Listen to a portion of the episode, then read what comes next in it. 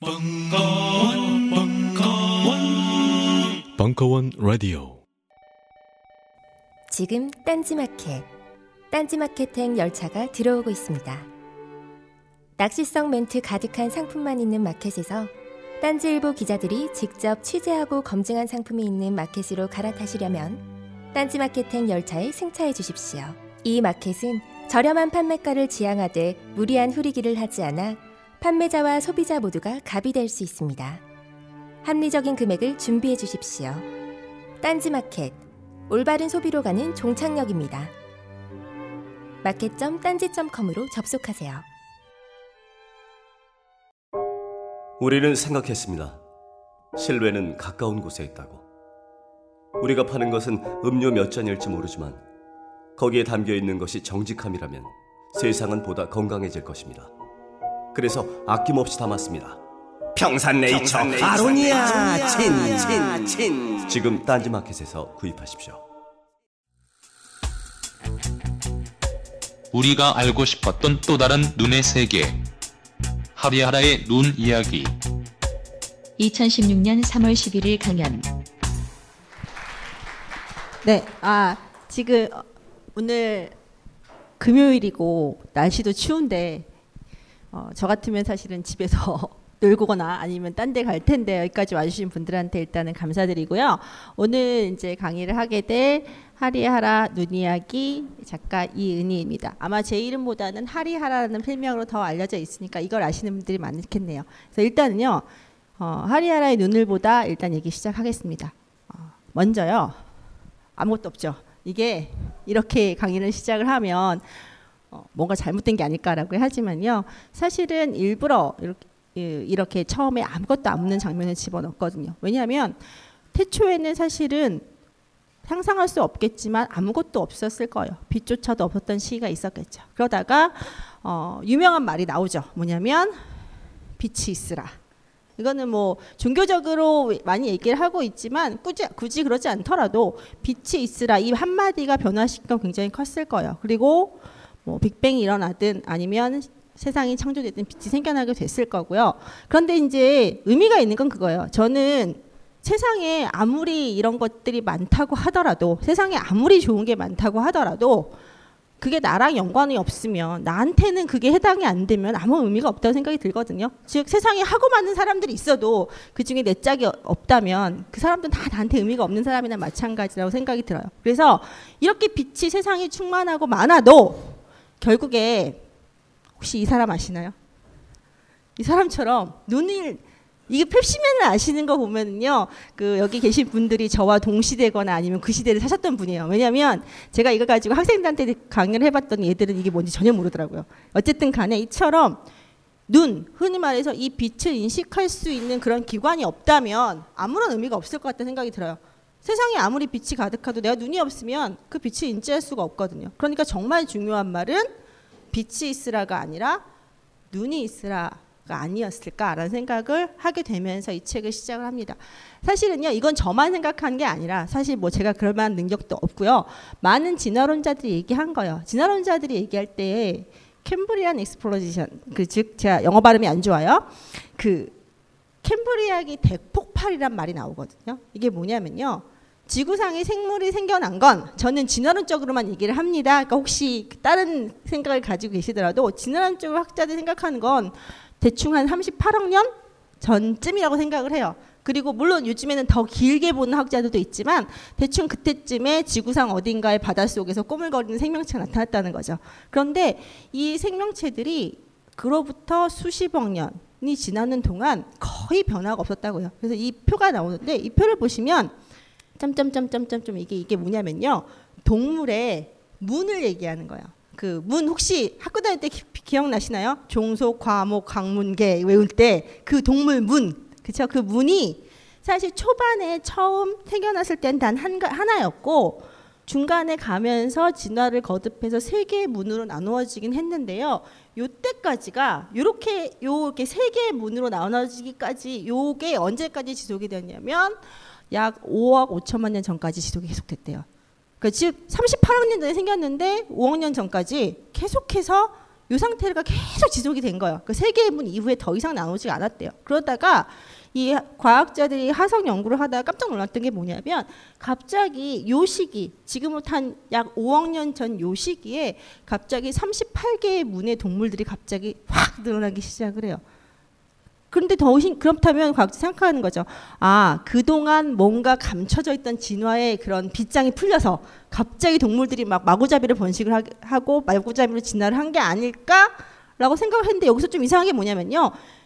요 시기만이었다는 거예 요. 요 시기 이후에 다시 5억 년이 넘게 흘렀는데 이 중에 오히려 사라진 동물문들은 있어요. 멸종을 통해 사라진 동물문들은 있는데 하나의 동물문도 새롭게 추가되지가 않았다는 거죠. 여기는 세 개여서 세 개였다가 갑자기 캠브리안기 시기에 캠브리안 시기에 어, 38개의 문으로 늘었다가 그 이후도 하나도 더 추가되지 않았다는 거죠. 그렇다면 학자들이 추론하는 거예요. 당연히 그럼 요 시기에 새로 뭔가가 생겨날 것이 생겨났을 것이다.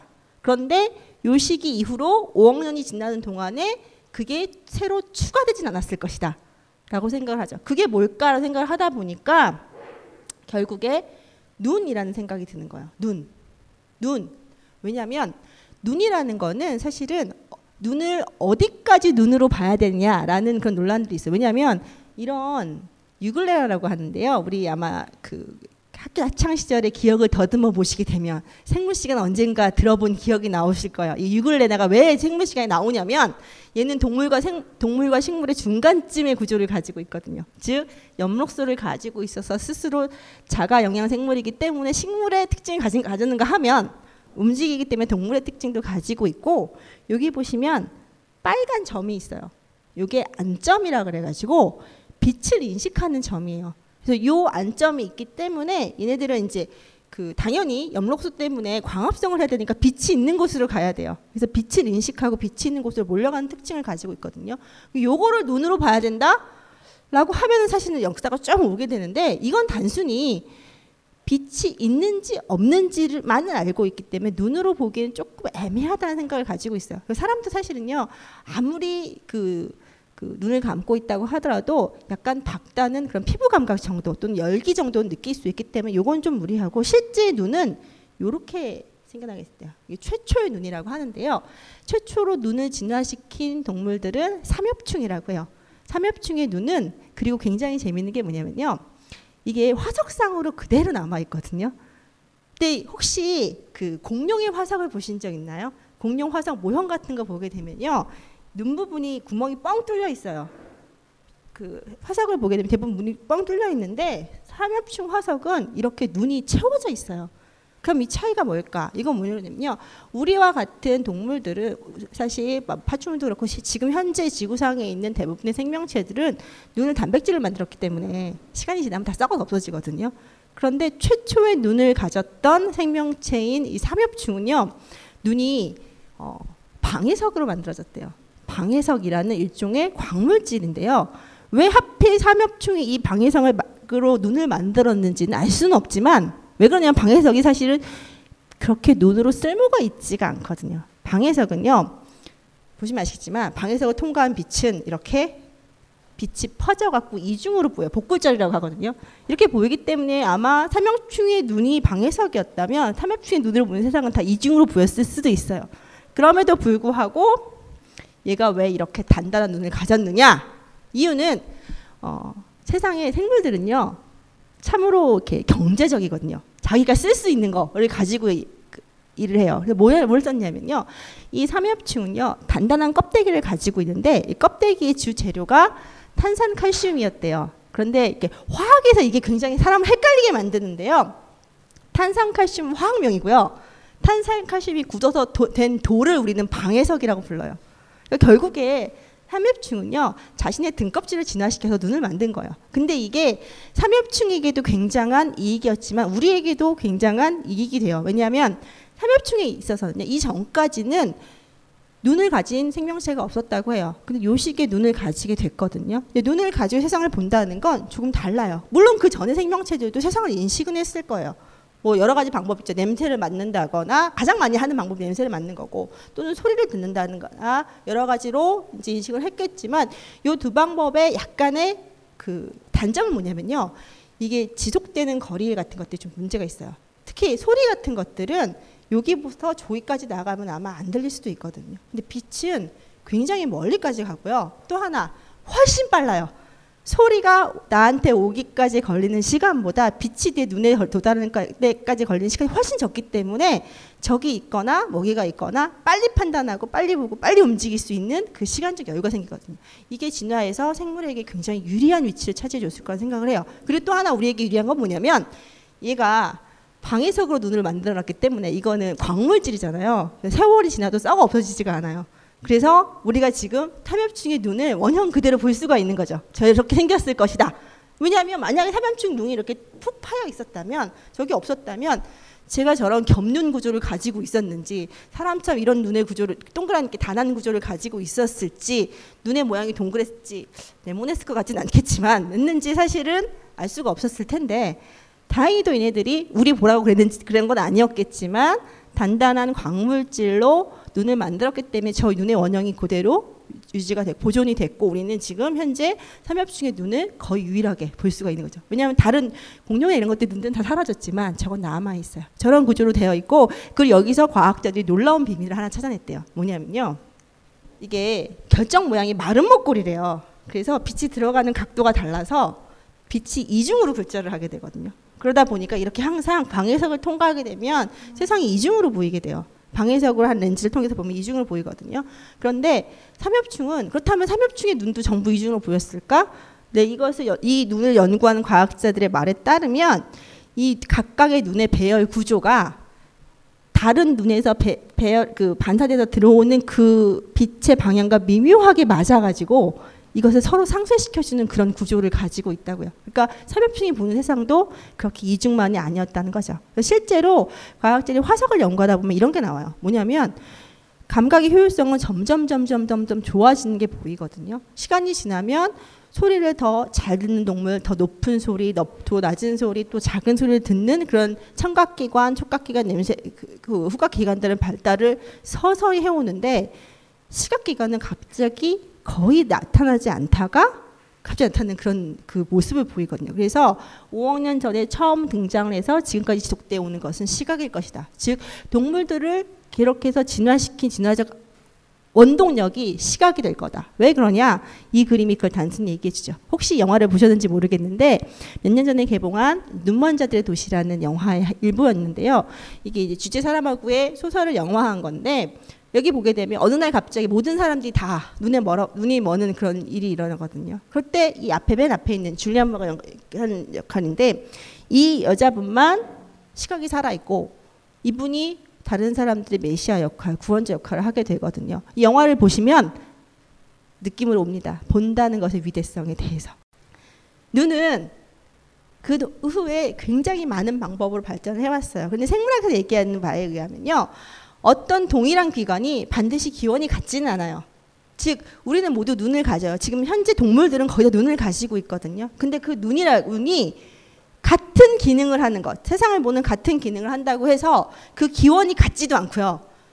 애초부터 재료가 같지도 않고 보는 방법이 같지도 않아요. 그랬다면은 삼엽충의 눈도 단백질이었을 거고 만약에 동일해야 된다면 지금 우리의 눈도 사실은 단백질이 아니라 그런 어떤 종류의 광물질이겠죠. 그러면 우리가 굳이 안경을 쓰지 않아도 눈을 직접 갈아서 눈을 좋게 할 수 있지 않을까라는 생각을 좀 하게 됐었어요. 그래서 어쨌든 간에 서로 기원도 다르고 재료도 다르지만 기능은 같이 하게 하는 일이 벌어지게 되죠. 근데 그 하나의 공통점이 있어요. 이렇게 다양한 눈의 하나의 공통점은 뭐냐면 목적을 가진 건 아니지만 그걸 가지고 살아가다 보니까 가장 적합한 눈이 선택이 되었다. 이게 자연 선택의 기본 원리인 거죠. 그래서 물 속에 사는 물고기 같은 것, 물고기 같은 경우에는 눈이 좌우에 붙어 있어요. 왜냐하면 물 속이라는 공간은 상하 좌우가 다 보여야 되거든요.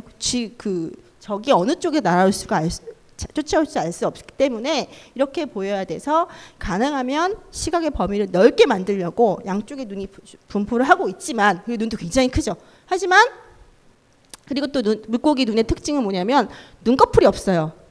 사람하고 달리 왜? 눈 속에 물 속에 있는데 계속 젖어 있는데 굳이 눈을 적실 필요가 없죠. 사람의 눈꺼풀이 사람은 눈꺼풀을 이용해서 눈 한 번씩 적셔줘야 되거든요. 그런데 얘네들은 그럴 필요가 없으니까 굳이 필요 없고요. 그 다음에 하지만 이게 기본이라고 하더라도 이제 넙치나 가자미처럼 땅바닥에 붙어 사는 애들은 세상을 위만 보면 되니까 눈이 한쪽으로 몰리게 되는 거고요. 그 다음에 파리 같은 것들, 특히 곤충 같은 경우에는 눈이 굉장히 크기도 하지만 이렇게 아주 작은 눈이 모여서 커다란 겹눈을 이루는 구조로 되어 있기도 하고 이 눈이 어떤 위대점이 있냐면요. 사실은 이 소파 파리나 잠자리의 겹눈은 실제로 저 혼눈 하나하나가 전부 다 사람으로 얘기하면 수정체도 있고 거기 신경세포 달려 있는 작은 눈이거든요. 근데 저렇게 그냥 작은 눈을 그냥 그것만 가고 있으면 되지 이렇게 많이 필요한가? 아니면 처, 처음부터 그냥 하나로 크게 만들면 되지 굳이 작은 거를 왜 저렇게 많이 만들었을까? 저게 쟤들 입장에서 굉장히 유리하대요. 이게 왜 유리하냐면요. 저런 다 그런 이제 겹는 구조는 이게 있어요. 모든 렌즈가 다 똑같은 모습만 비춰요. 그러니까 초파 저런 파리의 눈으로 세상을 보게 되면 아마 제 모습이 아주 작게 돼서 수없이 많이 보일 거예요. 그런데 이런 눈은 사실 자세히 볼 수가 없거든요. 근데 이게 왜 유리하냐? 이건 사람의 입장인 거죠. 파리 입장에서는요. 상대가 뭔지 자세히 볼 필요가 없어요. 중요한 건 저게 날 때릴 것이냐 안 때릴 것이냐. 저 손바닥이 날 칠 것이냐 안 칠 것이냐 빨리 판단해서 빨리 도망가야 되거든요. 그런 걸 인식하려면 움직임 인식을 해야 돼요. 그런데 이렇게 이게 있어요. 똑같은 영상이 쫙 있잖아요. 그럼 뭔가가 앞에서 샥 움직이게 되면 마치 영상이 파노라마처럼 확 바뀌어요. 그 오셀로 게임 해보셨죠? 확 돌아가는 거. 그게 눈에 확 보인단 말이에요. 그럼 이, 얘네들의 눈은 움직임을 읽는데 굉장히 특화되어 있어요. 그러다 보니 이런 눈이 훨씬 더 유리했기 때문에 선택이 된 거고요. 그리고 호랑이 같은 이런 맹수의 눈은 대부분 가운데 있죠. 눈을 잘 보세요. 말이라든지 소라든지 이런 초식동물의 눈은 대부분 관자놀이 있어요. 그런데 호랑이를 비롯해서 사자라든가 곰이라든가 이렇게 다른 동물을 잡아먹고 사는 육식동물의 눈은 대부분 가운데 있어요. 이유는 초식동물과 육식동물은 보는 목적이 다른 거죠. 초식 동물은 가능하면 멀리를 봐야 돼요. 왜? 넓게 봐야 돼요. 왜? 누가 날 잡아먹으러 오면 도망쳐야 되니까. 그러니까 자세히 보는 게 중요한 게 아니고요. 일단 내 시야에 뭔가 들어오는 게 중요해요. 시야에 들어와서 제가 다가오면 나 무조건 튀는 게 사는데 유리하거든요. 그러니까 굉장히 이 시야가 넓고요. 심지어는 뭐 토끼 같은 경우에는 거의 뒤에 약 9도 정도, 그러니까 360도 중에 약 9도를 제외하고 다 보인대요. 그럴 정도로 이 시야가 굉장히 넓거든요. 그런데 사람은 기껏해야 뭐 140 정도밖에 안 보인다고 하죠. 어, 이런 곡물들은 그게 중요하지 않아요. 이 육식동물한테 중요한 건 뭐냐면 여기 100마리의 사슴이 있건 1000마리의 사슴이 있건 나한테는 하나도 안 중요하다고요. 왜? 내 발톱에 한 놈이 걸려야 되거든요. 그런데 그러기 위해서는 제가 정확하게 어떤 위치에 있는지 원근감이 판단이 돼야 돼요. 그러지 않으면 제 잡으려고 팔뚝 뛰었는데 원근감이 잘못 안 맞아갖고 딴데 떨어질 수가 있거든요. 그런데 이 쇼를 동물들이 못 볼 리가 없어요. 주식동물들이. 그리고 수습하고 일어나면 다 도망간 뒤죠. 그러니까 얘네들은 정확하게 판단을 해야 되기 때문에 양안의 시야를 겹쳐서 입체감을 만들어내는 그런 눈을 발달시켜 왔어요. 심지어 나무에서 살면요 이런 눈도 있죠 이제. 왜냐면 카멜레온 같은 경우에는 눈을 따로따로 움직일 수 있어요. 심지어 얘네, 얘네들의 눈이 사실은요 굉장히 있는 눈인 게 따로따로 움직일 수 있기 때문에 시야를 굉장히 넓게 만들 수 있고요. 옆으로만 볼 수 있는 게 아니라 상하 좌우, 상하 위도 볼 수 있고 아래도 볼 수 있고 다 볼 수 있어요. 심지어 또 곤충이 있어 저걸 잡으려고 정확하게 거리 판결을 할 때는 가운데로 몰려가지고 정확한 거리 판별도 돼요. 왜 사람의 눈이 저렇게 진화되어 오지 않았는지 조금 이상하지만 그랬다면 어, 좀 지금과는 미적 감각이 좀 달라졌겠죠. 어쨌든 이런 식의 눈도 이런 나무에 사니까 이런 식의 눈도 진화를 해왔고 이 눈을 제대로 보시려면 여기 이제 고양이를 보시면 아세요. 여기 아까 보니까 고양이가 한 마리 돌아다니고 있었는데 이 고양이의 눈이 사람의 눈하고 약간 다른 점이 있어요. 뭐냐면 고양이도 사냥꾼이기 때문에 눈이 앞에 있는 건 마찬가지예요. 하지만 사람의 눈하고 완전히 다른 건 동공의 모양이에요. 사람의 눈은 동공의 모양이 동그랗거든요. 동그란 동공이 커졌다 작아졌다 하는데 고양이는 저렇게 세로로 길쭉한 동공을 가지고 있어요. 반대로 염소를 보셨는지 모르겠지만 염소는 또 가로로 길쭉한 눈공을 가지고 있어요. 이게 동물들마다 조금 다른데요.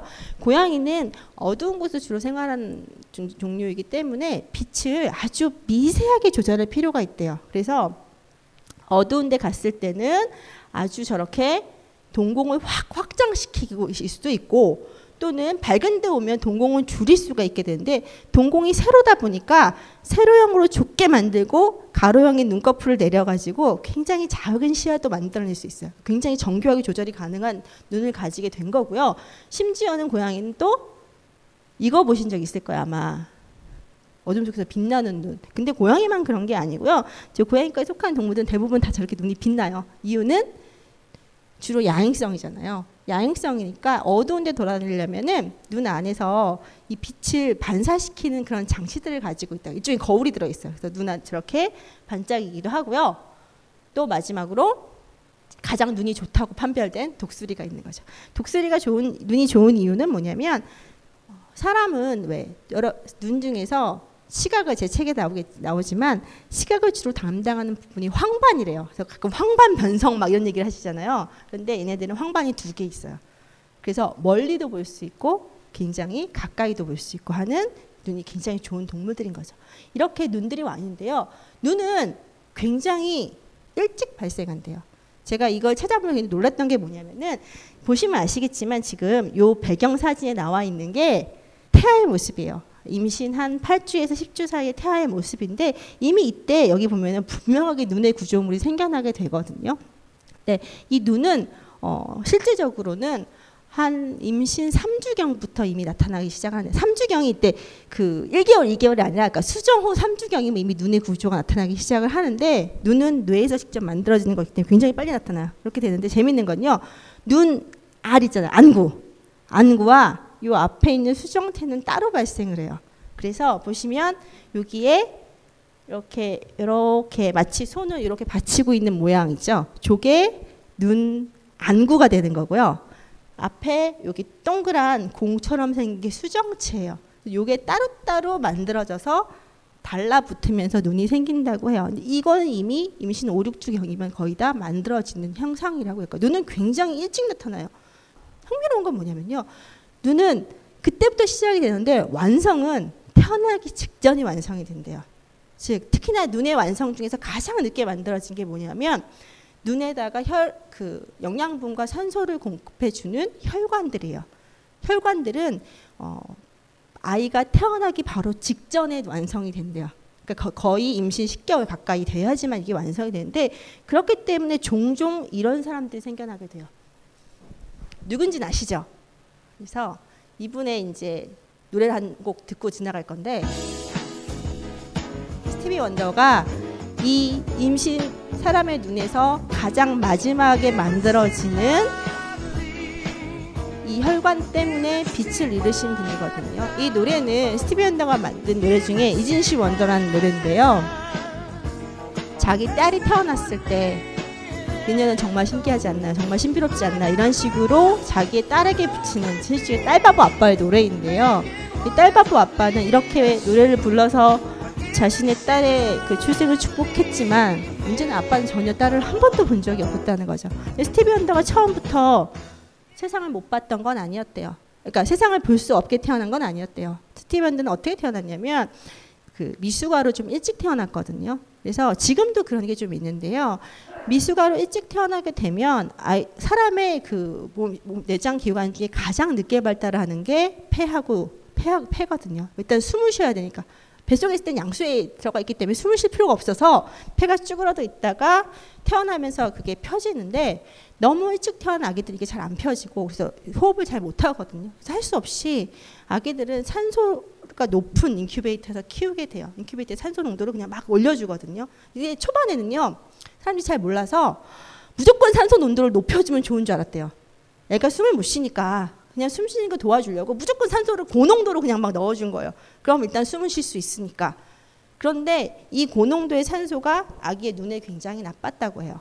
이유는 아기 혈관은 아기 눈의 혈관은 임신 9개월에서 10개월에 완성이 되는데 그 전에 태어나면 아직 혈관이 다 완성이 안 된 상태거든요. 이런 상태 태어나서 인큐베이터에 들어가서 고농도의 산소에 노출이, 그 노출이 되잖아요. 그러면은 어 애기, 사람의 눈은 그 혈관도 있지만 앞에서도 이제 산소가 들어오거든요. 눈 그래서 왜 렌즈에 산소 투과율 막 이런 거 나오잖아요.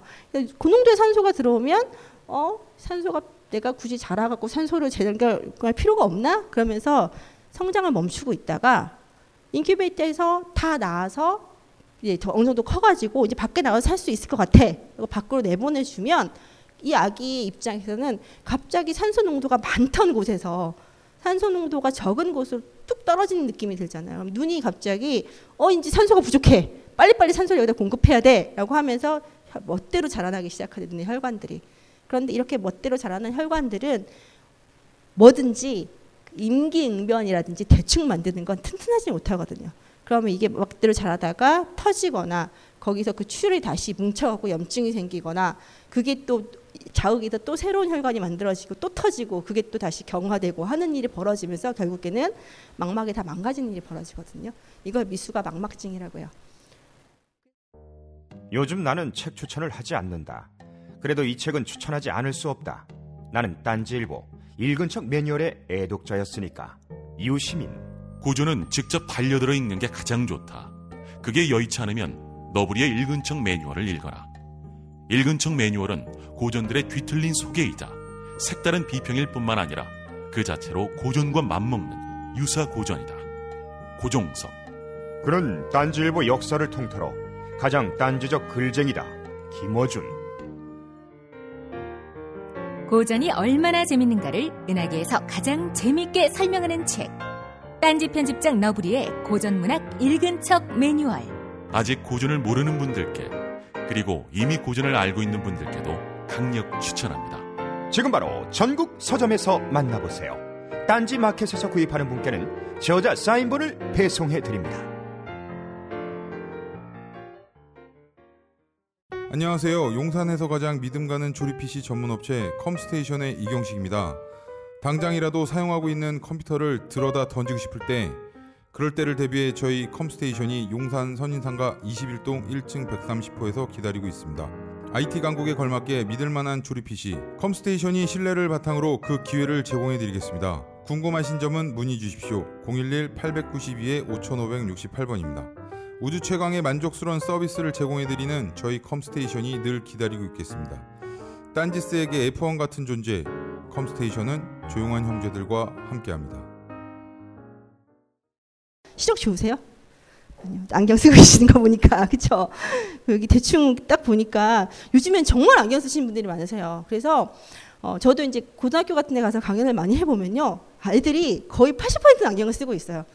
특히나 어, 제가 이거 쓰면서 조사를 해봤는데 우리나라 서울 지역에 사는 고등학생들은 90%가 안경을 쓰고 있다라는 그런 통계 결과가 있을 정도고 성인 같은 경우에는 두 명 중에 한 명꼴로 이제 안경을 쓴다라고 얘기를 하고 있어요. 그렇다면 눈이 좋다, 시력이 좋다, 이건 도대체 뭘 의미하는 걸까? 우리는 흔히 눈이 좋다라고 생각하면은 그 어렸을 때 시력 검사표 보이시죠? 이렇게 대구서는 이렇게 저게 뭐 이게 이쪽 방이 이쪽 방이냐 A냐 B냐 뭐 이런 거 보는 게 시력이 좋다고 생각을 하세요. 그렇다면 그 시력 검사표는 도대체 뭘 의미하는 걸까요? 그래서 찾아봤더니 시력 검사표는 이거래요. 생각보다 시력 검사표가 굉장히 어렵게 되어 있더라고요. 이게 이제 란돌트 고리라고 하는데요. 5m 정도 떨어진 5m 이 정도 떨어진 거리겠죠? 5m 제가 저 정도 떨어진 거리쯤 되겠네요. 5m 떨어진 곳에서 어 1.5mm가 떨어져 있는 걸 구별할 수 있으면 점 두 개가 떨어져 있는데 1.5mm 정도 떨어지는 구별할 수 있으면 그게 1.0이라고 해요. 생각보다 1.0의 기준이 굉장히 높아요.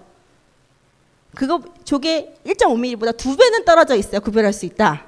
그러면 그게 0.5인 거예요. 이런 식으로 눈을 구별을 하고 눈을 구별을 하는데 일상적으로는 1.0을 기준으로 해서 1.0을 정시라고 하는데 그 1.0의 기준이란 게 뭐냐면 이 정도 구별할 수 있으면 세상에 사는데 아무런 지장이 없다 라는 거래요. 그래서 실제로는요 이것보다 훨씬 눈이 좋은 사람도 있고 이것보다 훨씬 눈이 나쁜 분도 계세요. 그래서 사실은 내 시력은 마이너스다라는 게 말이 안 되는 게요. 이게 아무리 넓어져서 완전히 다 떨어졌는데 안 보이면 그게 0이에요. 그러니까 시력은 절대 여, 마이너스가 나올 수가 없거든요. 마이너스는 여러분이 쓰는 안경의 도수, 그 굴곡률을 얘기하는 거지. 그게 마이, 그래서 원시 원시 안경 쓰시면 플러스가 나올 수도 있어요. 굴곡률이. 그러니까 그거는 좀 다른 개념이라고 해요. 그래서 이렇게 나오는데요. 그러다 보니까 가끔 그런 얘기를 하세요. 2.0 시력 검사표는 2.0까지밖에 없잖아요. 그럼 2.0이 제일 주, 좋은 거냐? 그건 아니에요. 그것보다 더 작은 걸 구별할 수 있으면 눈이 점점점 좋아지게 되고 기록상으로 남아 있는 물론 저기 뭐 몽골 대초원에 가면은 시력 정말 좋은 사람도 있다고 하는데 그 사람들 공식 기록은 남아 있지 않고 실제로 기록상으로 남아 있는 가장 눈이 좋은 사람은 이 사람이라고 알려져 있어요. 이 사람은 티코 브라이라고 하는 천문학자인데요. 어, 16세 그 1600, 1600년대 살던 천문학자예요. 당시 천문학자의 최고 조건은 눈이 좋은 거였어요. 지금처럼 전파망원경이 있는 것도 아니고 지금처럼 뭔가 성능 좋은 망원경이 있는 것들이 아니고 순전히 맨눈으로 눈을 하늘을 봤기 때문에 눈이 좋아야 하늘을 볼 수 있었대요. 이분이 그래서 어, 여러 가지 천문도를 남겼는데 이분은 천부적인 재능을 가지고 있어요. 천문학자가 될 걸로. 왜냐? 눈이 진짜 좋았다고요. 현대 과학자들도 정말 놀라는 게 뭐냐면 티코브라이가 남긴 천문도가 있어요. 천문도에 그 별들을 비교해 보잖아요. 지금 별들이랑 비교해 보면 그 별들을 그 이 사람이 눈이 얼마나 좋았는지 알 수 있게 되는데 현대 천 과학자들이 놀라는 건 도대체 이 별을 맨눈으로 어떻게 봤지? 싶을 정도의 별들을 찍어놨더래요. 그래서, 그걸 추산해 보건데 티코 브라이는 눈이 한 8.0쯤 될 거라고 예측을 하고 있어요. 그래, 그래야 이 정도 별이 보였을 거라고 생각을 해요. 그 정도 눈이 좋아질 수도 있다는 거예요. 눈이 결코 2.0이 최고는 아니라는 거죠. 그리고 이제 여담이지만 요거 좀 이렇게 관찰력이 좋으신 분, 이분 초상화 이거 그분 진짜 초상화인데요. 뭔가 좀 이상하시죠? 코가 왜 이상할까요? 이분은 사실은 코가 없어요. 왜 없냐면 워낙 다혈질이어서 뭔가 걸리기만 하면 남들한테 이렇게 결투 신청을 해대가지고 결투하다가 코가 잘렸대요. 평생 코를 만들어서 붙이고 다녀서 코가 이상했는데 그걸 또 굳이 그 추상화에 남긴 거 보면은 거기에 대해서 별로 후회는 안 했던 것 같아요. 어쨌든 이런 거고요. 그 다음에 이제 그렇다면 눈의 특징이 뭐가 있을까? 제 책은 이제 처음에 이렇게 단, 처음에는요 눈의 구조에서 나오다가 두 번째 눈으로 보는 눈 자체에 대한 얘기들이 나오기 시작을 해요. 눈의 특징들이 뭐가 있냐면요. 첫 번째 눈은 이상하게도 대부분 한 쌍이에요. 우리가 생각할 수 있는 동물들 다 떠올려 보시면 대부분 눈이 한 쌍일 거예요. 물론 예외들은 있어요. 누가 예외냐면 곤충들이 대부분 예외거든요. 곤충은 눈이 겹눈이 이게 눈을 하나라고 해야 될지 아니면 수십 개라고 해야 될지 잘 알 수가 없어요. 실제로 곤충에 따라 좀 다른데 주로 땅 속에 사는 개미 같은 경우에는 이 겹눈 하나가 혼눈 한 여덟 개 정도로 이루어져 있지만 잠자리 같은 경우는 1만 2천 개 정도로 이루어져 있거든요. 그래서 잠자리가 눈이 좋아요. 그렇게 하지만 어쨌든 겉으로 보이기에는 두 개고 두 개인 거고 유일한 예외는 거미예요. 거미는 눈이 좀 홀수로 있기도 해요. 세 개에서 여덟 개 정도 가지고 있거든요. 근데 그게 어, 사람의 눈을 보면 기능이 좀 떨어지는 눈이 어쨌든 근데 대부분 한 쌍이라는 거. 그래서 이런 존재는 없다라는 거. 눈이 하나인 존재는 없는데 실제로 이제 가끔 보면은 기형으로 이런 눈이 하나인 존, 그 아기가 태어나는 경우는 있어요. 왜냐하면 사람의 눈은 처음부터 두 개로 만들어지는 게 아니라요. 처음에 하나가 있다, 하나로 만들었다 양쪽으로 갈라지거든요. 이렇게 갈라지는 순간 뭔가 문제가 생겨서 갈라지지 못하면 눈이 가운데 하나만 생겨나게 돼요. 아주 드문 기형이게 된 기형인데요. 그래서 어떤 학자들은 그걸 보고 어, 저런 아이들이 태어났기 때문에 옛날 사람들이 이런 외눈박이 거인에 대한 전설을 생각해내지 않았을까라고 생각을 하는데 여기서 고증이 틀린 게 있어요. 뭐냐? 눈 구멍은 있고 눈이 여기 있죠. 실제 이런 경우에는 여기 있어요. 여기. 눈, 두 눈 사이에 실제로 있고요. 이거는 가끔 종종 동물들한테 나타나는 질환이라고요. 동물들이 특히 왜 그러냐면요. 몇 년 전에 미국에서 한번 있었던 일이었는데요. 농장에서 양을 키우던 그런 농장주들이 갑자기 경악한 일이 벌어져요. 뭐냐? 양들이 새끼를 낳았는데 그 새끼들 중에 한 20마리 한 마리꼴로 눈이 하나밖에 없는 거예요. 이런 애들이 대량으로 태어난 적이 한 번도 없었는데 갑자기 이렇게 대량으로 태어나서 농장이 발칵 뒤집히고 당시 이제 그 축산기가 뒤집혀서 이걸 왜 그러냐고 찾아봤더니 임신한 암양들이 그 붓꽃을 뜯어 먹었대요. 붓꽃. 붓꽃 아시죠? 예쁜 꽃 나오는데 우리나라 붓꽃은 아니고 익시아라 그래서 외국에서 주로 많이 쓰는 붓꽃이 있는데 이 붓꽃을 뜯어 먹었는데 이 익시아에 눈을 가운데에 몰리게 하는 이게 갈라지지 못하게 하는 그런 그걸 방해하는 화학 물질이 들어 있대요. 그 붓꽃의 잎사귀에. 근데 그걸 모르는 상태로 임신한 암양들이 뜯어 먹었고 그래서 그 중에서 이제 새끼를 낳은 이제 암양들의 자손들이 눈이 하나밖에 없는 일이 벌어져 갖고 이제 가끔 초식 동물한테 그런 일들이 종종 일어나는데 사람 같은 경우에는 굉장히 드물게 일어나는 질환 중에 하나죠. 또 하나 두 번째 눈의 특징은 뭐냐면요 머리에 존재한다는 거죠. 예전에 한번 하- 그 아이들한테 물어본 적이 있어요. 눈이 만약에 한 개 더 있다면 어디 있으면 좋겠냐? 그럼 애들이 이제 기본적으로 얘기하면 뭐 뒤통수, 뭐 머리 위, 뭐 위도 볼 수 있고 여기도 볼 수 있고라고 하는 건데 사실은 가장 효율적인 눈은 이게 아닐까 싶어요. 이건 몇 년 전에 나왔던 영화 파넬밀에서 나왔던 괴물인데요. 이 괴물 눈이 손에 있어요. 손에 있으면 정말 편할 것 같아요. 왜냐? 이렇게 볼 수 있고도 있지만 이렇게 고개를 돌리지 않고도 손만 뒤집으면 얼마든지 딴 데도 볼 수 있거든요. 시야를 넓힐 수도 있고 가까이 보려면 가까이 다가가면 되는 거고 입체감을 보려면 붙이면 되는 거고 그다음에 넓게 보려면 떨어뜨리면 되는 거니까 굉장히 유용하거든요. 그런데 이렇게 존재할 수는 없죠. 왜냐하면 눈은 뇌에서 직접 만들어지기 때문에 저기까지 가기 위해선 너무나 많은 경로를 거쳐야 되기 때문에 거기까지 갈 수는 없을 것 같아요. 그리고 손에 나- 눈이 있으면 결정적인 문제가 굉장히 잘 다칠 거예요. 그게 이제 문제라는 거고요. 그 다음에 이제 세 번째는 같은 것을 본다가 모두 다 같은 걸 본다, 보는 건 아니라는 거죠. 아까 잠깐 얘기했지만 우리가 눈을 가진 건 뭔가를 보려고인데 그 보려는 목적은 자신이 사는데 유리한 걸 보려고 하는 거예요. 그러다 보니까 자기한테 유리한 것만 봐요. 사람은 이 꽃에서 색깔을 보지만 벌한테는 저 꽃이 색깔이 빨간색이든 파란색이든 아 어떤 색이든 중요하지 않아요. 나한테 중요한 건 저 벌의 꿀이 어디 있느냐가 중요한데 실제로 벌은 적외선을 보게 되는데 자외선을 보게 되는데 자외선을 보게 되면 이렇게 꽃과 어, 꿀과 꽃가루가 모여 있는 부위가 굉장히 진하게 보이게 된대요. 그러니까 벌은 이걸 보고 찾아갈 수 있는 거고요. 그 다음에 뱀의 입장에서는 먹잇감만 보면 되거든요. 먹잇감은 따뜻해, 그러니까 뭔가 움직이고 열이 나는 뭔가가 있어야 되는데 그러려면 적외선으로 열을 보낼 수밖에 없는 거. 이게 그래서 뱀의 시각으로 보게 되면 이런 식으로 보일 거라고 생각을 하는 거고요. 그 다음에는 똑같은 사람 같은 사람이라고 하더라도 색깔을 볼 수 있는 능력에 따라서 어떤 분들은 이 색깔을 다 볼 수도 있겠지만 어떤 분들은 이게 보이지 않을 수도 있고 어떤 분들은 완전히 그러니까 어, 빨간색을 못 볼 수도 있고 초록색을 못 볼 수도 있고 파란색을 못 볼 수도 있고 여러 가지 이제 정록생명이나 이런 게 있는데요. 이 재밌는 게 정록생명의 영어 이름이 돌터니즘이거든요. 이 돌터니즘은 역사상 그 가장 유명한 정록생명 환자였던 돌턴경에서 왔어요. 돌턴경은 영국의 유명한 그 과학자였는데 이분은 천천적으로 적색과 녹색을 구별하지 못하는 생명 정록 생명이었대요. 그래서 이제 이분들 일화가 굉장히 많아요. 그래서 뭐 그 공식적인 자리에 가는데 막 양말을 짝짝이를 신고 갔다느니 아니면 엄숙한 자리에 참석을 했는데 쎄빼간 옷을 입고 갔다느니 뭐 이런 얘기들이 굉장히 많은데 본인은 살아생전에 이게 너무너무 스트레스를 받았었대요. 내, 나는 왜 남들처럼 보지 못하는 걸까? 근데 이분은 이제 과학자다 보니까 결, 여러 가지 추론을 했어요. 추론이 뭐냐면 왜 나는 다른 사람들하고 달리 녹색과 빨간색을 구별하지 못하는 걸까? 그래서 이분은 생각하기에 아마 내 눈 속에는 녹색 액체가 차, 있나, 차 있는 것 같다. 그렇기 때문에 내 눈은 빨간색을 보지 못하고 녹색이나 빨간색을 전부 다 회색으로 인식을 하는 게 아닐까 생각을 하고 근데 이제 이 눈을 째볼 수는 없잖아요. 그래서 유언장을 남겨요. 뭐라고 남기냐면 자기 친구한테 자기 친구 의사한테 유언장을 뭐라고 쓰냐면 내가 죽은 다음에는 내 시신을 처리하기 전에 눈을 빼서 그 내 눈 안에 정말 초록색 액체가 들어있는지 네가 확인을 좀 해달라.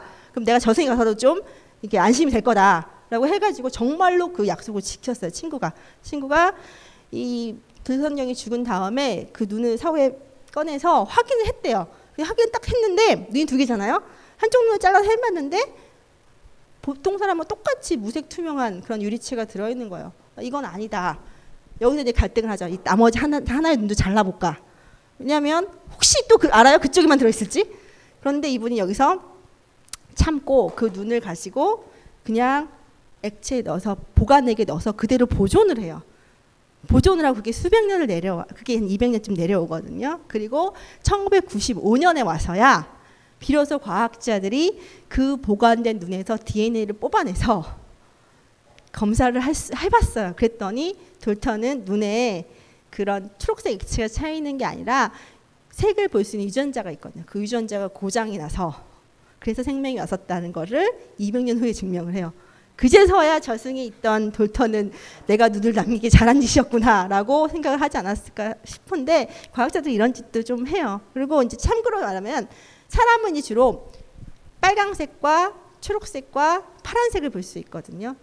그러니까 사, 왜 어렸을 때 미술 시간에 그거 안 배우셨어요? 왜 세계 삼원색은 빨강, 노랑, 파랑인데 빛의 삼원색은 빨강, 초록, 파랑이잖아요. 왜 다르지? 당시 미술 선생한테 물어봤지만 선생님 돌아온 대답은 이거였죠. 그냥 외워라. 그렇죠?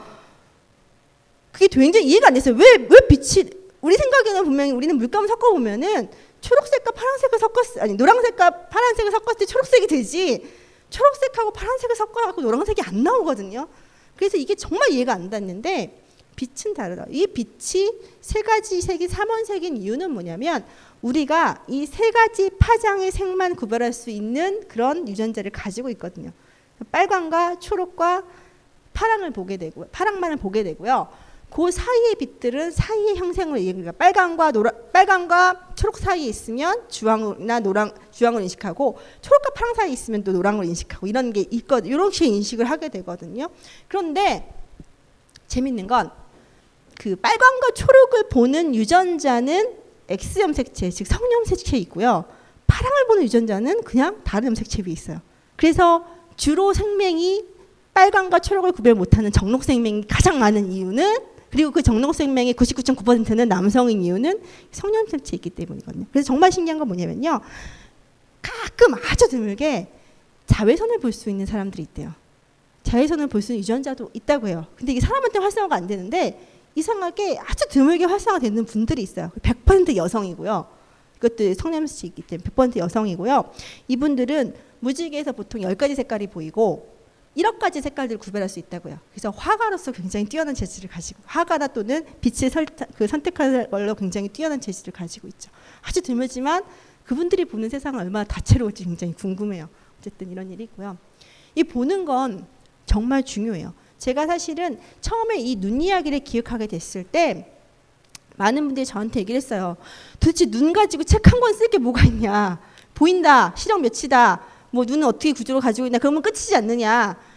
저 사실 처음에 약간 반신반의했어요. 그리고 사실 이 책은 처음에 책으로 기획한 게 아니고 어, 신문에 연지하는 과학 칼럼으로 기재가 됐었고 어, 소재가 끝나면 끝내 끝내야지 그랬는데 계속 가더라고요. 그리고 의외로 단순히 눈보다 눈의 구조도 중요하지만 이 눈이 본다라는 거, 뭔가를 본다라는 개념이 우리 삶에 굉장히 많이 들어가 있다는 걸 알겠어요.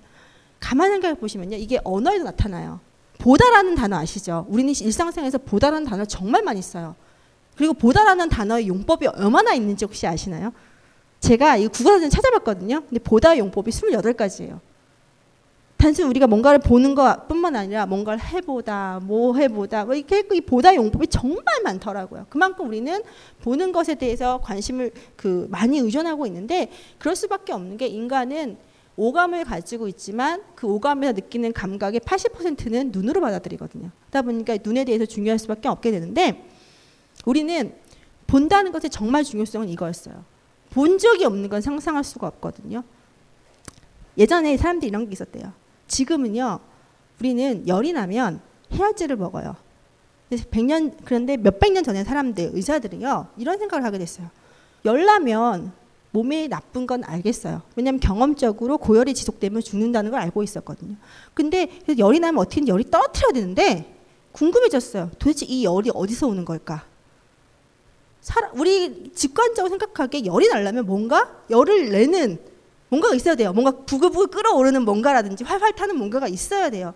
근데 사람의 몸은 아무리 여기 잘라봤자 이 안에 열이 날 만한 게 보이질 않거든요. 설명이 안 되는 거죠. 그게 오히려 종교적이고 직관적으로 얘기하면 때는 이해가 쉬워요. 그냥 신이 그렇게 만들었어. 라든가 원래부터 그래. 라고 생각하면 되는데 이걸 과학적으로 설명하려고 하다 보니까 문제가 생겨요. 도대체 열이 어디서 나는 걸까?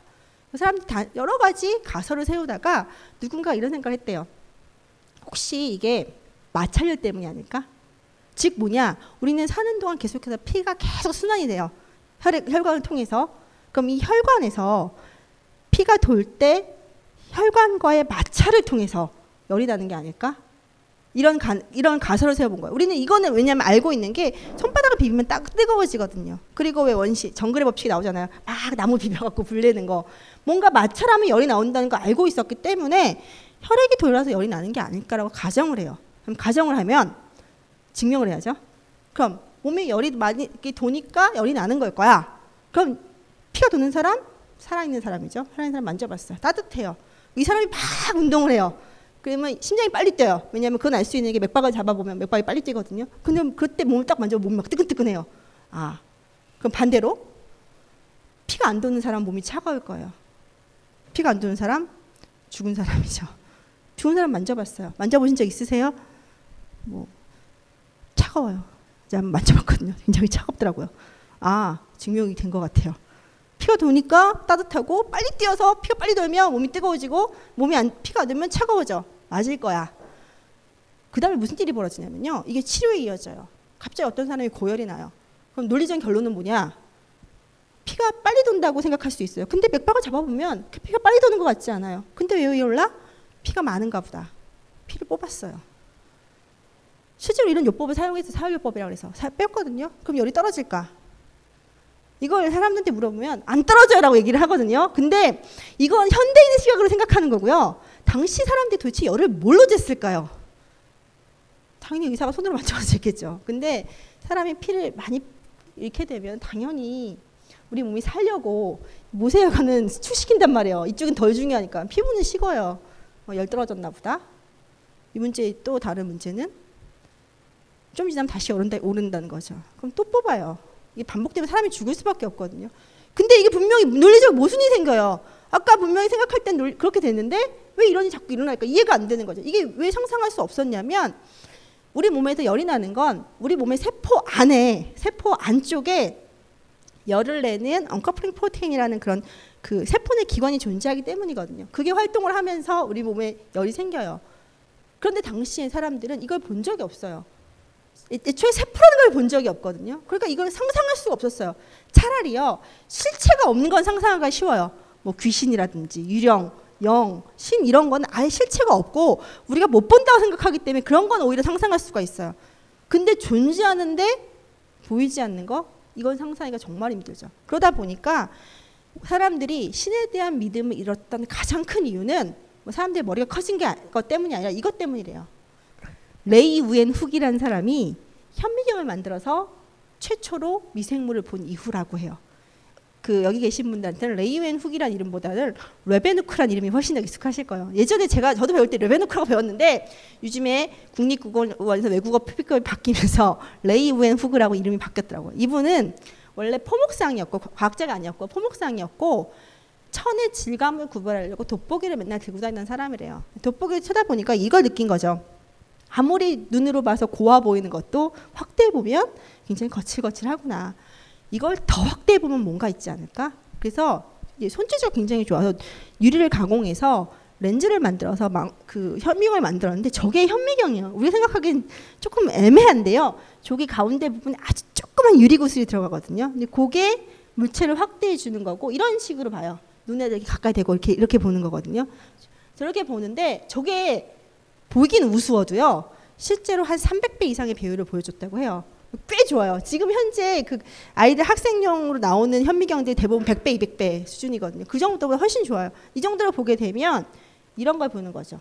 보게 되면 초반에는 이런 물벼룩 같은 것들, 작은 동물들을 보게 되다가 그 다음에 물 속에 존재하는 굉장히 작은 생명체들을 보게 돼요. 이 사람의 이제 표현에 의하면 빗물 한 방울 속에 이 도시 전체 인구보다 많은 생명체가 들어있더라.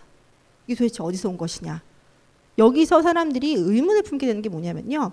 그 전까지는 모든 생명체들은 신이 만들었다고 생각을 했었어요. 그런데 저런 작은 것도 하나하나 신이 다 만드셨을까? 그 신이라는 위대한 존재가 그거 하나 이렇게 만들려고 앉아서 이렇게 웅성거리고 있는 게 정말 상상이 안 되는 거예요. 그게 완전히 불경하게 느껴지는 거죠.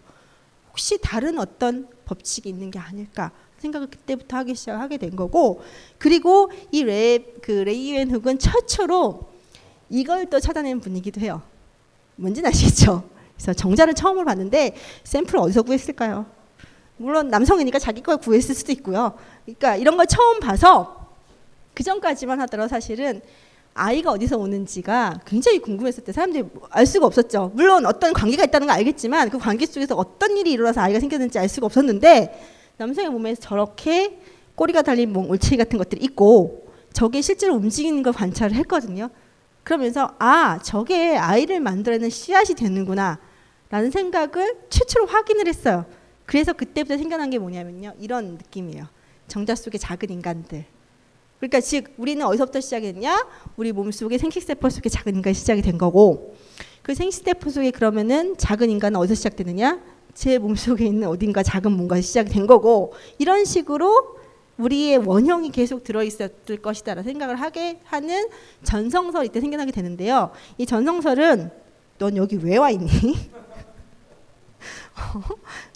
이제 앉을 수도 없게 하네. 어, 이, 이 문제가 생긴 게 뭐냐면요. 이런 문제가 생겨요.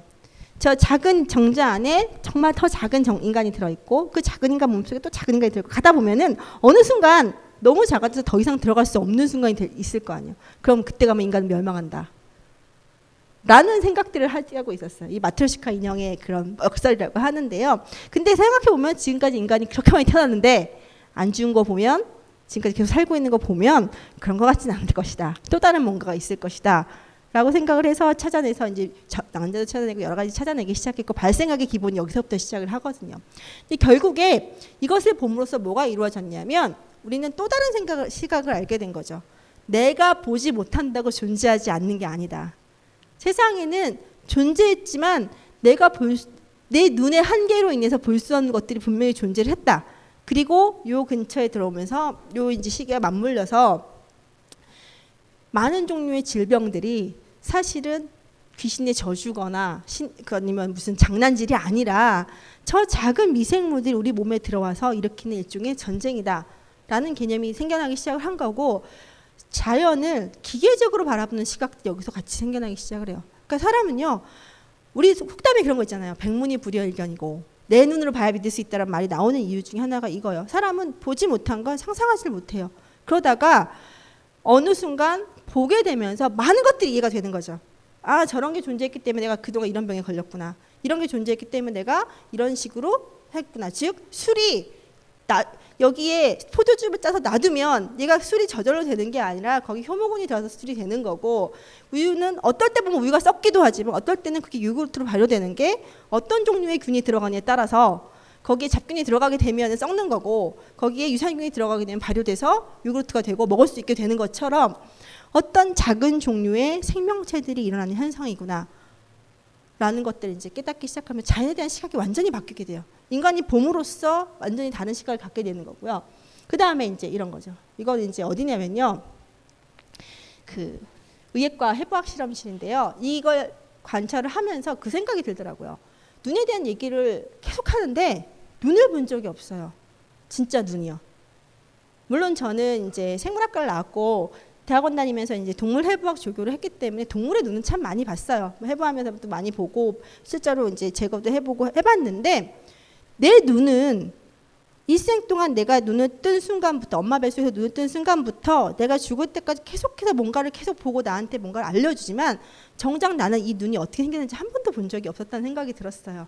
그래서 음, 어떻게 어떻게 이제 해부학 실험실에 가서 사람의 눈을 한번 관찰하려고 갔었어요. 근데 정말 저는 모든 분들한테 이걸 관찰 그 권해드리고 싶진 않지만 본다는 것의 위력, 위력 그러니까 내 눈으로 직접 경험해 본다는 위력을 여기서 느꼈던 게요. 눈이 얼마나 된다고 생각하세요? 눈의 크기.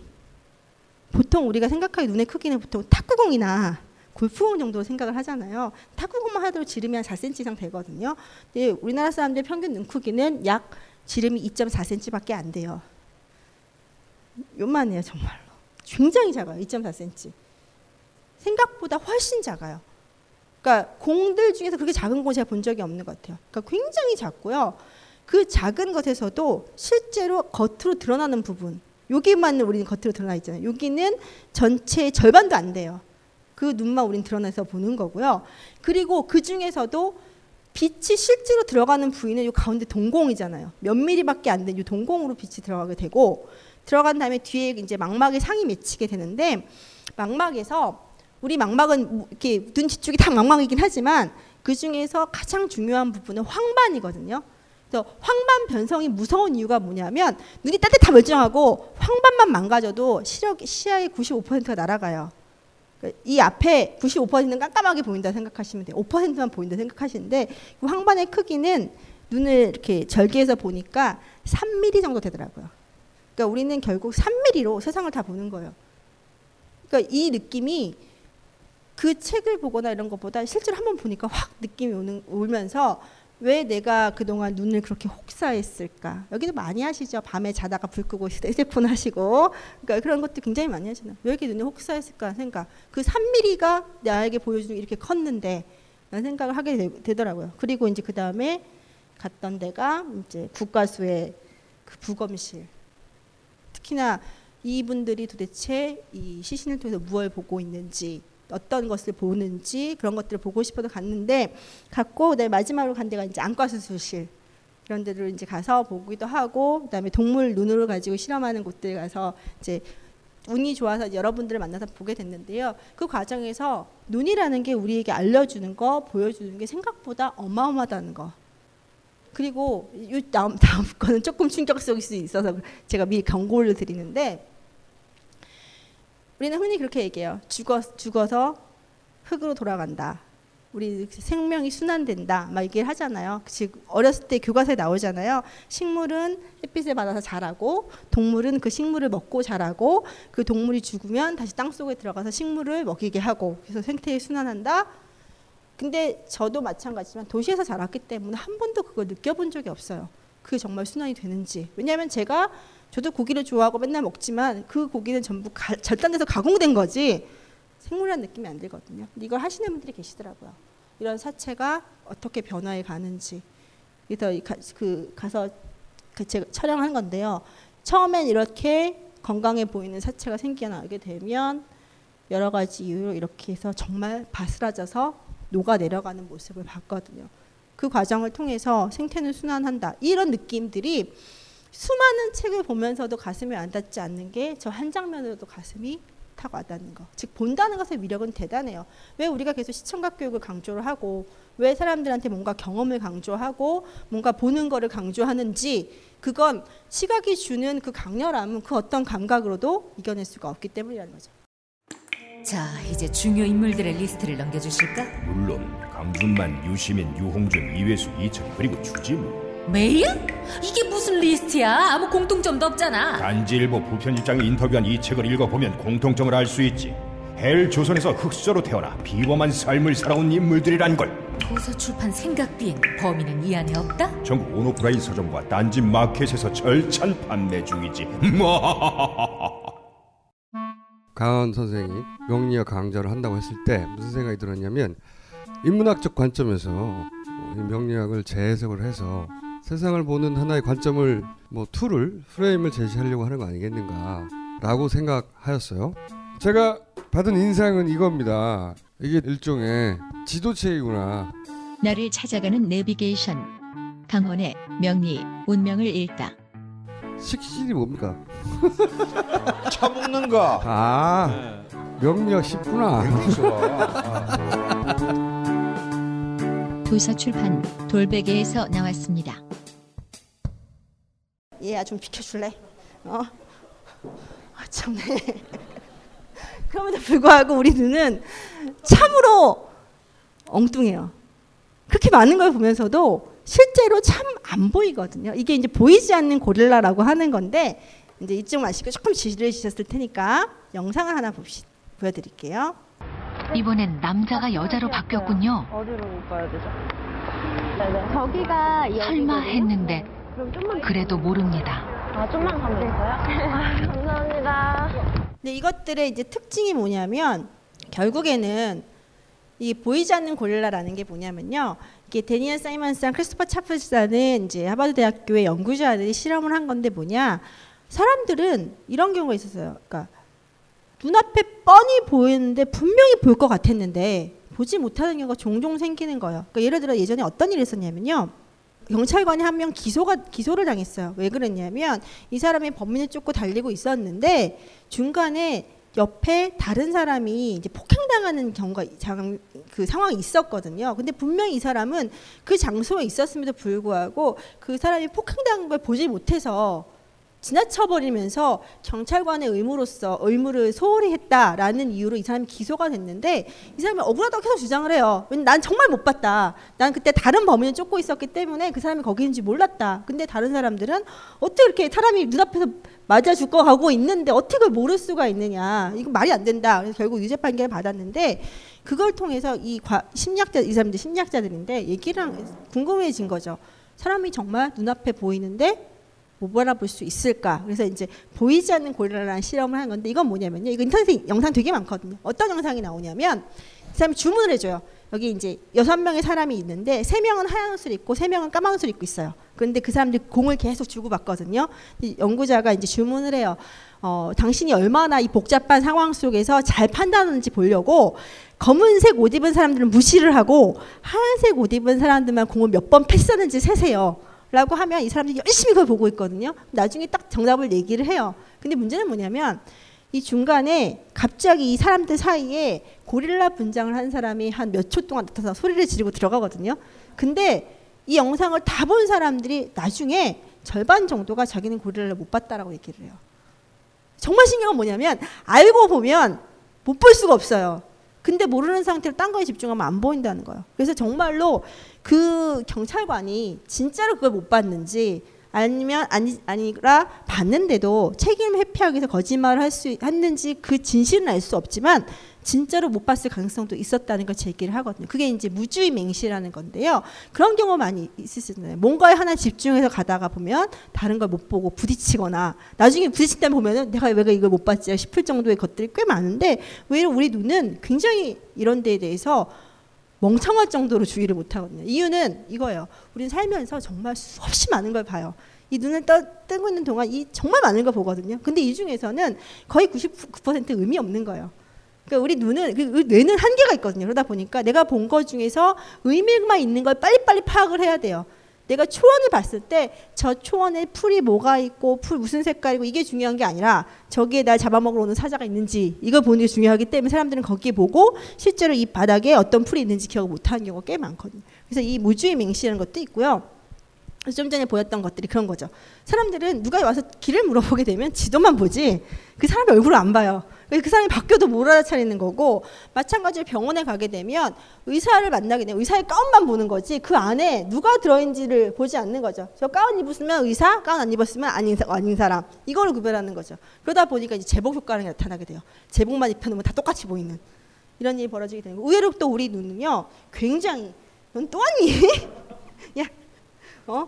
굉장히 시각적 융성성이 있거든요. 제가 이거 몇 개를 보여드릴 거예요. 이 말을 한번 바로바로 이해 한번 해보세요. 뭔가 좀 이상하지 않으세요? 다시 한번 해볼까요? 자, 이거 소리 나는 데를 읽어보시면 꽤 이상해요. 근데 얼핏 지나갈 때 무슨 뜻인지 보여요. 이건 재능 기분 거고요. 앞에 나오는 거 보면은 그 보셨어요? 한해 만용은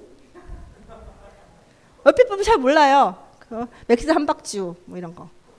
얼핏 보면 잘 모르고 그냥 넘어가거든요. 왜냐하면 우리 눈은요 정말로 융통성이 굉장히 좋아요.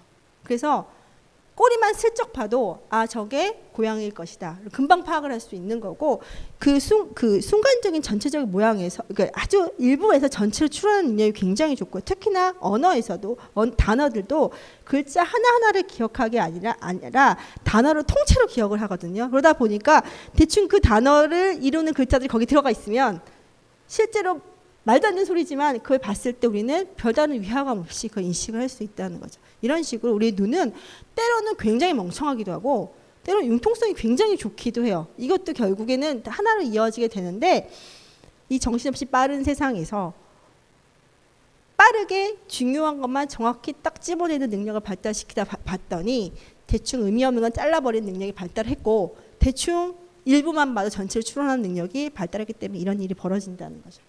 꽤 재밌는 거고. 그다음 마지막으로 보는 것이 우리를 만든다는 거예요. 이건 뭐냐면 거울 유란이라는 게 있어요. 이 거울 유란이 만들어진 게 참 재밌는 게 한 20년 전에 과학자들이 이제 그 뇌 연구를 시작을 하면서 이런 생각을 했대요. 그러니까 뇌 지도를 만들고 싶었대요. 그 전부터 사람들 뇌에 대해서 뇌가 어떤 일을 하는지를 연구를 하다 보니까 뇌에 일종의 구역이 있다는 사실을 알게 됐어요. 그래서 뭐 이 대뇌는 생각을 하고 뭐니 뭐 손에는 뭐 운동을 관장을 하고 뭐 이런 것뿐만 아니라 대뇌도 대뇌 자체도 이게 번연계인지 뭐 아니 그 대- 대뇌 자체도 이게 뭐 앞부분인지 윗부분인지 옆부분인지 막 이런 걸로 주로 알게 되는데 그게 이제 대표적으로 나타났던 게 초, 초반에는 전부 다 불행한 사고를 알게 됐어요. 그러니까 즉 가장 유명한 사람이 이제 피니어스 게이지라는 사람인데요.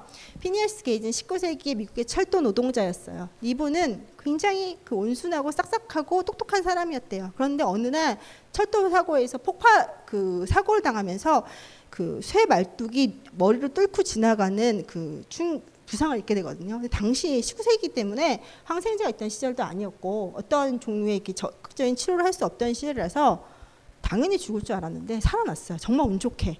살아난 이후에 성격이 완전히 바뀌었다고요. 굉장히 온순하고 남들하고 잘 지냈던 이 피니어스 게이지가 그 사고 이후로 갑자기 분노를 참을 수가 없게 되고 갑자기 욱하고 사람들하고 싸우게 되는 사람이 된 거예요. 근데 문제는 뭐냐면 본인이 그걸 알아요. 내가 왜 이러지? 예전엔 이런 말 들었는데 화가 안 났는데 왜 이제는 이런 말 들어서 너무 화가 나는 거지?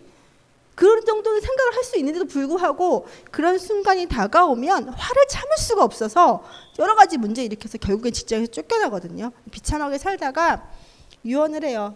여기 역시도 내가 도대체 왜 이렇게 변했는지 나 죽은 다음에 좀 연구를 해달라 해서 이분이 사후에 자기 그 두개골을 하버드 의과대학에 기증을 하거든요. 그 몇- 그리고 그로부터 수년 후에 과학자들이 피니어스 게이지가 다쳤을 때 이 그 말뚝이 이 사람의 전두엽을 뚫고 지나갔는데 여기에 이성을 관장하는 능력이 있더라. 즉 우리는 누구나 누가 나를 비난하는 소리를 듣게 되면 화가 나요.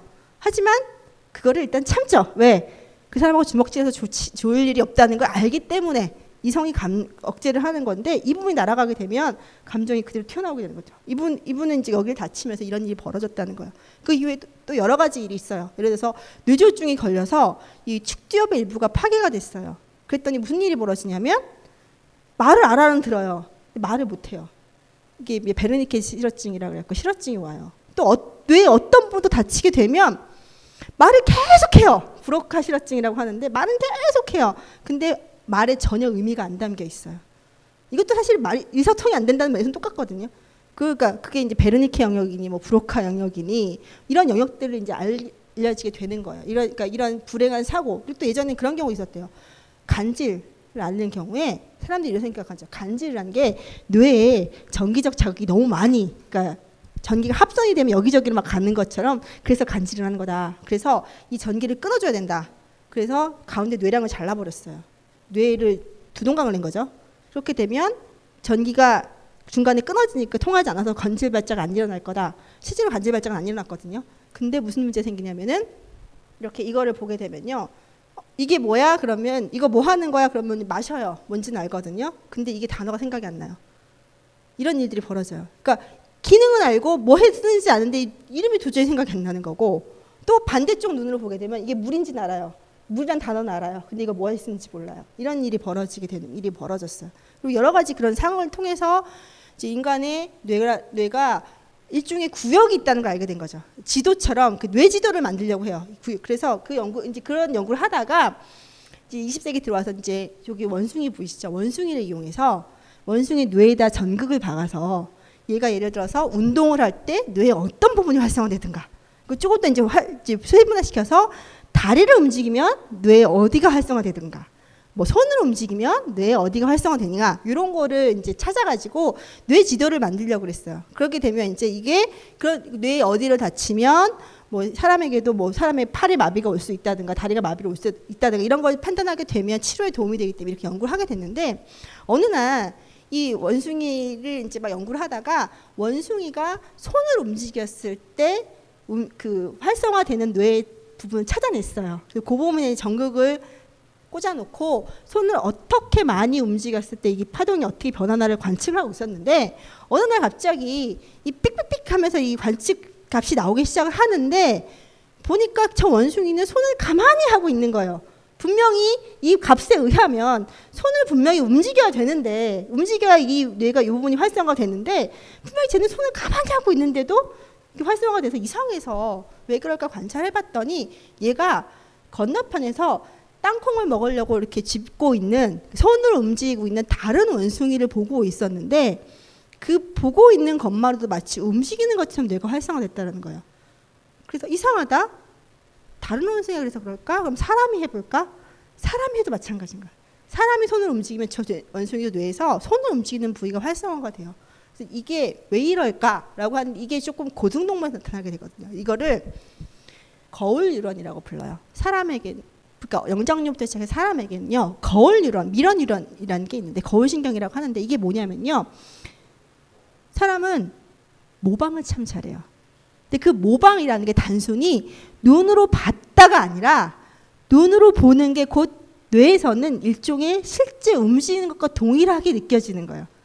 그러다 보니까 보는 게 굉장히 활성화되는 거고 그래서 뭐 논문에 의하면 이 거울 신경을 가지고 왜 사람들이 그렇게 성인물에 집착을 하는가 소위 말해 포르노그래피에 왜 집착을 하는가 설명하기도 해요. 왜냐하면 사실 그거 본다고 내가 생식에 절대로 무슨 도움이 되는 게 아니거든요. 그건 그냥 컴퓨터 화면에 나타나는 빛의 일종일 뿐이에요. 그거 보면서 왜 사람들이 좋아하는가, 맹분하는가? 뇌에서는 그걸 하는 것을 실제 느끼기 때문에 이 거울신경 때문에. 이 거울신경은 굉장히 이른 시기에 발전을 하게 돼요. 심지어 신생아도 가져요. 그러니까 신생아도 엄마가 하는 행동을 보고 그걸 따라하면서 뇌를 발달을 시켜요. 그러니까 저울신경이 가장 초기에 활성화되는 신경 중에 하나인데 그래서 혹시나 나중에 여기서 이제 갓난아이를 보실 분이 계신다면 이건 아주 어렸을 때 해야 돼요. 태어나서 생후 거의 뭐 바로 해도 된다고 하는데요. 거의 그러니까 신생아시죠. 생후 4주 4주 이내에 한번 해보시면은 이런 기억이 나타나게 되는데 아이들은 사실은 이 신생아는 할 수 있는 게 별로 없어요. 유일하게 할 수 있는 게 이제 잘 움직이는 입이거든요. 애를 보고 애를 이렇게 드시고요. 한번 애한테 메롱메롱 한번 해보세요. 혀를 내밀었다 들어갔다 하면요. 아이는 엄마를 처음 이렇게 보고 있다가 그걸 따라해요. 이게 굉장히 신기한 게 뭐냐면요. 아이는 일단 엄마를 얼굴을 봐요. 뭔가 나타났다 사라졌다 하는 것을 보고 그게 나에게도 동일하게 있다는 사실을 깨닫고 움직이면서 배우는 거예요. 인간의 모든 학습은 이렇게 거울신경을 통해서 학습하는 가장 기본이거든요. 그래서 제가 이걸 또 해봤답니다. 그래서 이게 저희 아이인데요. 생후 2주 때 사진인데 한번 해봤어요. 정말 할, 될까? 되더라고요. 아이 보통 그거 오래 걸리지도 않아요. 한 대여섯 번만 하면 아이가 바로 따라해요. 근데 이게 아이가 정말 보고 하는 거지 의미 있는 행동인지 하는 게 제가 안 하면 안 해요. 다가 또 다음에 하기 시작하면 따라해요. 그리고서는 아이는 저렇게 엄마를 실제 줬대는요. 정말로 나랑 눈을 맞추는 거지 안 맞추는 거지 사실은 애매한 시기인데 그거를 따라하더라고요. 그러니까 거울 신경이 있기 때문에 우리는 수많은 것들을 정말 실제 몸으로 느껴보지 않아도 눈으로 보면서 마치 하는 것처럼 느끼기 때문에 그걸 조금 더 쉽게 익힐 수 있고 잘 배울 수가 있게 된다는 거죠. 그래서 본다는 게 그만큼 중요하다는 거. 그러다 보니까 사람들은 이 본다는 것의 중요성을 깨닫고 난 다음에 더 잘 볼 수 있고 더 자세히 볼 수 있고 더 멀리 볼 수 있는 것들을 찾아냈어요. 그래서 이제 더 작은 곳을 보게 되는 건 현미경이고요. 현미경도 어, 우리가 흔히 생각하는 현미경 이런 식으로 이제 렌즈를 가지고 보는 현미경을 주로 많이 생각을 하시는데 렌즈 현미경은 조금 한계가 있다고 해요. 왜 그러냐면 아무리 정교한 기술자가 정말 최고급의 유리를 깎아서 만들어도 저 그 광학 현미경은 천배 이상으로 물체를 확대시킬 수가 없어요. 이유는 광학 현미경도 사실은 빛을 보는 거잖아요. 정확히 말하면 가시광선을 보는 거잖아요. 그 가시광선의 파장 때문이요. 그 과시광선의 파장보다 더, 더 작은 건 못 보거든요. 그 파장의 한계가 보통 천 배라고 해요. 그래서 이것보다 더 작은 걸 보려면 더 파장이 작은 빛이 이용이 돼요. 그래서 나온 게그 전자현미경 그죠. 훨씬 더 파장이 작은 전자파를 이용해서 만드는 거고요. 그 다음에 이제 그 더 먼 곳을 보기 위해서 만든 건 망원경인데 망원경을 하시는 분들한테 여쭤봤더니, 그러니까 천문학자분한테 여쭤봤더니 현미경은 좀 더 작게 보는 거잖아요. 작은 걸 키우는 거잖아요. 그런데 망원경의 역할은 멀리 있는 걸 당겨서 보는 게 아니래요. 아주 희미한 빛을 증폭시킬 수 있느냐. 가 중요한 거라서 이 거울이 크면 클수록 좋다고 하더라고요. 이 그 렌즈가 크면 클수록 좋은데 문제는 이 렌즈가 무한정 커질 수밖에 없, 커질 수 없는 게 렌즈도 이게 물리적 한계에 의해서 이렇게 그 거울 보통 반사망원경에서 거울인데요. 지름 8.4m가 최대래요. 그 그거보다 넘어 가면 깨진대요 거울이 만들어지지 않고 그래서 8.4m가 최고인데 그럼 8.4m 너뭐의 거울이 있고보다 더 넓은 건 못 보는 거냐? 그래서 지금 칠레 어떻게 칠레 이제 그 그레이트 마젤란 망원경을 만들고 있는 건 가운데다가 8.4m 하나씩 놓고 여섯 개를 주변에 꽃잎처럼 둘러가지고 최대 25m짜리를 만들고 있어요. 또 그거보다 더 하는 거는 전파망원경인데 혹시 콘택트란 영화를 보신 적 있나요? 거기 보면 왜그 그 조디 포스터가 그 하얀색 그 접시같이 생긴 거 안에 내려가 있잖아요. 그게 전파망원경인데 가만 보면 전파망원경도 20개가 쫙 이런 식으로 배치가 돼 있는데 그것도 그 하나에 한계가 있기 때문에 그 기, 거리를 늘리고자 그 정확하게 배치해서 그렇게 만들어 놓은 거라고 하더라고요. 그 다음에 내 눈이 나쁘니까 열심히 더 이제 그 보기 위해서 안경을 개발을 했고 안경은 이미 1300년대부터 나왔다고 하더라고요. 안경을 개발을 했고 볼 수 없는 것을 보기 위해서 적외선 같은 것들, 그러니까 우리 인간의 눈으로 볼 수 없는 적외선이나 자외선을 감지할 수 있는 눈도 만들어냈고 마지막으로 이게 굉장히 중요한데 아예 빛을 잃으신 분들이 있어요. 실명이 예전보다는 줄어들고 있다고 하는데 단지 실명의 원인이 많이 이제 줄어든 건데 예전에는 영양실조로 인한 실명들이 꽤 있었대요. 지금도 전 세계 5세 이상 5세 이하 어린아이들의 실명 원인의 가장 큰 건 영양실조인데요. 비타민 A가 부족하면 어렸을 때 야맹증이 걸린다고 얘기를 했잖아요. 근데 이게 5세 이하의 아이가 계속 야맹증에 노출되다 보면 결국에 망막이 망가져서 시력을 잃게 되거든요. 근데 이런 영양실조로 인한 시력 저하는 영양실조 개선되면서 거의 다 사라졌고요. 그다음에 백내장으로 그다음에 사실 시력을 많이 잃으셨는데 요즘에는 백내장 수술도 굉장히 잘 돼 있고 제가 이제 그 안과 수술실에 가서 백내장 수술하는 걸 봤거든요. 그, 그 참관을 했는데 백내장 에 걸려서 하얗게 변해버린 수정체를 빼내고 인공 수정체를 집어넣게 됐는데 요즘에 인공 수정체는요 음, 누진 다초점 렌즈 있잖아요 안경 그것처럼 그렇게 레, 수정체 자체를 그렇게 만들어서요 이게 좀 적응 시간이 걸려야 되겠지만 이렇게 눈의 위치를 어떻게 하냐에 따라서 먼 곳을 볼 때 가까운 곳을 볼 때에 초점을 맞출 수가 있대요. 그래서 이게 어느 정도 요즘에는 교정 시력 교정 역할도 할 수 있다고 하시더라고요. 그렇게 해서 그런 실명은 많이 제거됐지만 또 이제 평균 수명이 길어지면서 노인성 황반면성이 자꾸 자꾸 늘어나고 있는 상황이거든요. 그런데 아까 말씀드렸지만 시각은 우리 감각의 80%를 차지하기 때문에 시각을 잃게 되면 우리는 들어오는 그 자극을 받는 통로 중에 80%가 막혀버리는 거예요. 굉장히 답답하게 되겠죠. 그래서 이분들을 위해서 인공 시각을 만든 연구들을 굉장히 많이 하고 있는데 아직까지 인공 시각은 우리가 볼 수 이 정도로 살려줄 수 있을 만큼 정교하진 않지만 어, 2014년에 이제 그 FDA 승인을 받은 아르구스 2 같은 경우에는 안경처럼 생겼거든요. 그래서 빛 신호를 전기 신호로 바꿔 뇌에 직접 넣어주는 이런 식의 안경처럼 생겼는데 이 바이오익 아이를 보게 되면 이렇게 보인대요.